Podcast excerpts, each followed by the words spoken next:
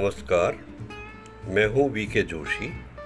आप सुन रहे हैं मेरा पॉडकास्ट सफ़रनामा। पिछले सफ़रनामे में मैंने आपको बताया था कि 10 जुलाई 1975 का दिन मैं कभी नहीं भूल सकता, जब एक मज़बूत लोहे का ब्रिज बर्फ़ के एक बहुत बड़े शिलाखंड के से टक्कर खाने के बाद टूटकर बह गया। उसी तरह से उनतीस जुलाई 1975 को भी मैं कभी नहीं भूल सकता, क्योंकि उस दिन हम लोगों ने एक अजीब व गरीब काम किया, खुद अपने हाथों से नदी के उस पार जाने के लिए झूला ब्रिज बनाया। तो आज मैं आपको उसकी कहानी सुनाता हूँ। पुल टूटने के बाद हम लोग सब निराश हो गए थे और हमारे लीडर ने, हमारे जो पार्टीज़ थी, सबको अलग अलग एरियाज़ में भेज दिया सर्वेक्षण के लिए। और हमको भेजा गया केलोंग, मुझको और राजा को। और हमारे काम के अलावा मुझसे कहा कि भाई, पता करो कि अगर कोई पुल बनाने की कहीं से कोई संभावना होती है तो।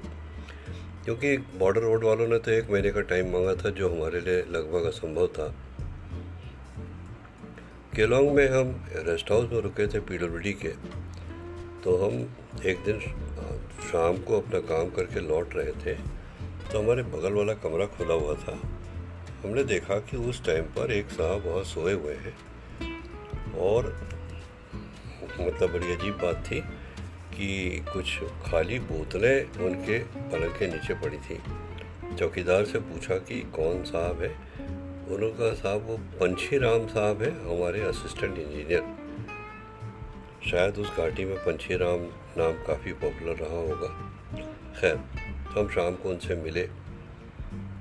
बातों बातों में पता ये चला कि वो दिन रात नशे में डूबे रहते हैं, लेकिन थे बहुत शार्प। उनका वो उस एरिया में मैं जा नहीं सकता, लेकिन आप उदयपुर जाइए, वहाँ आपको वायर रॉप मिलेगी।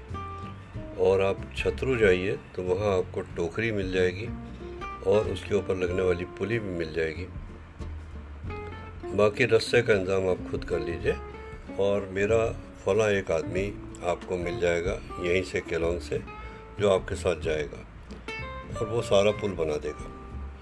हमारी समझ में नहीं आ रहा था कि वो कैसे बनाएगा तो उन्होंने ड्राइंग बना के बताया कि जिस बैंक में हम थे, वो बैंक में जो ब्रिज है, उसमें जो जिस, जो पिलर बनता है ब्रिज के लिए उसी पिलर को में वायर रोप का एंकर किया जाएगा। दूसरी साइड का पिलर टूट चुका था, पुल के टूटने से। तो उन्होंने कहा कि हमारे लिए अच्छा है क्योंकि दूसरी साइड ढलान पर रहेगी वायर रोप के।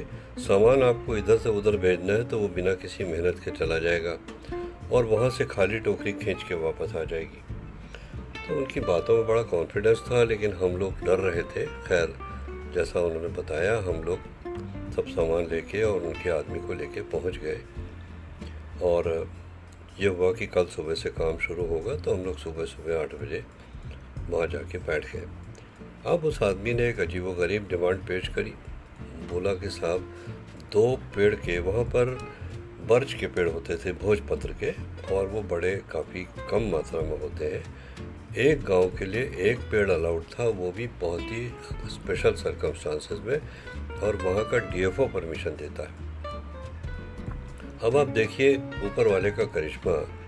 हम लोग ब्रिज पर खड़े हुए, ये सोच रहे थे कि पेड़ तो यहाँ पर है, पर इनको काटेंगे कैसे?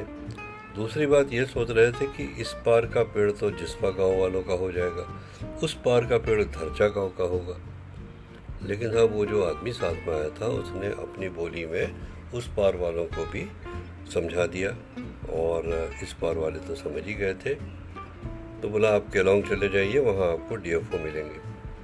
और क्या किस्मत थी, हम गाड़ी में बैठ रहे थे, अचानक उधर से एक जीप आ गई और उससे जो सज्जन उतरे, वो डी एफ़ केलोंग थे।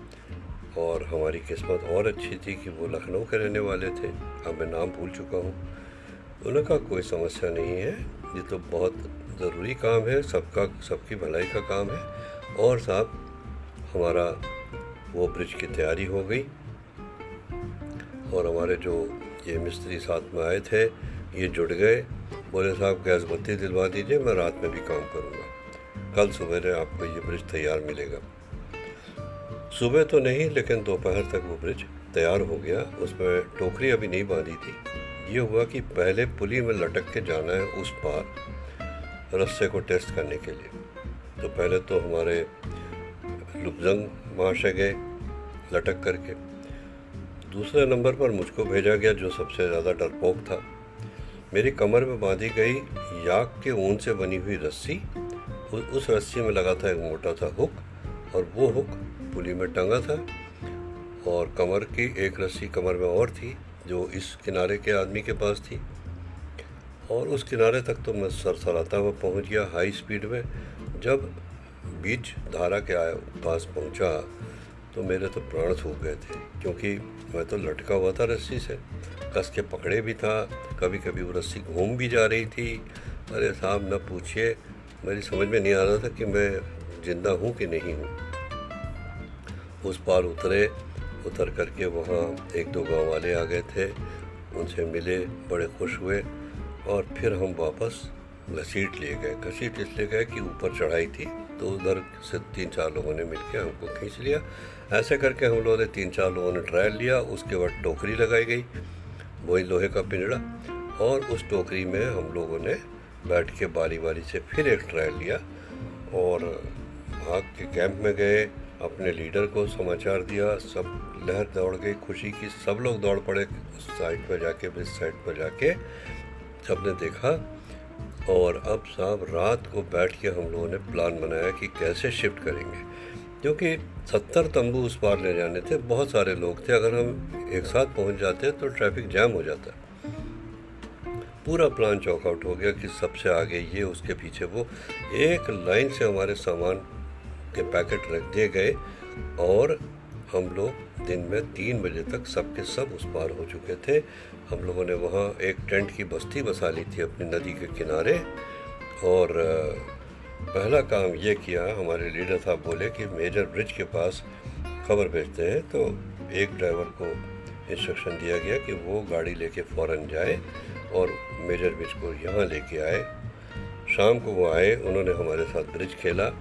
और बड़े आनंदित हुए, बोले, साहब, आप लोगों ने तो हमको हरा दिया। हमने कहा, नहीं, हम आपका जैसा पुल तो नहीं बना सकते, लेकिन अपने मतलब भर का बना सकते हैं। अब आप ये करिए कि जल्दी से जल्दी पुल बनवा दीजिए, ताकि हमारी गाड़ियाँ, हमारे ड्राइवर लोग भी आ सकें उस पार। तो इस तरह से करके हम उस पार पहुँचे, और जहाँ हम कैंप कर रहे थे, धरचा गाँव वहीं पर था, मुश्किल से एक डेढ़ किलोमीटर पर। तो हमें धरचा जाने की कोई ज़रूरत नहीं थी। एक दिन वहाँ और विश्राम किया और उसके बाद वहाँ से सामान पैक करके हम लोग चल पड़े दरचा से और आगे पटस्यो पटस्यो नाम है केवल, वहाँ कोई आबादी नहीं, केवल एक रेस्ट हाउस था। और रेस्ट हाउस में एज यूजल ताला लगा हुआ था। हमारी भीड़ देख करके दूर पहाड़ से सीटी बजी और एक गद्दी भागता हुआ आया। गद्दी कहते हैं भेड़ चराने वाले को। बोला, जनाब, ये चाबी चौकीदार साहब छोड़ गए हैं। वो कहाँ हैं? वो गए हैं केलोंग। तो साहब, हम लोगों ने परसों के डाक बंगले में कब्ज़ा जमा लिया और हमारी एडवांस पार्टी, रियर पार्टी सारी वहाँ इकट्ठी हो गई दो दिन के अंदर। और एक वहाँ अजीब सी रौनक आ गई। उस रौनक को देखने वाला कोई नहीं था। और बस हम ही लोगों ने इन्जॉय किया। आगे हम कहाँ गए, कैसे गए, ये मैं आपको कल बताऊँगा। लेकिन उनतीस जुलाई की, का वो दिन जब हमने ब्रिज लॉन्च किया और 30 जुलाई का वो दिन जब हम इस पार आ गए नदी के, वो हम कभी नहीं भूल सकते। हमेशा याद रहेगा। धन्यवाद।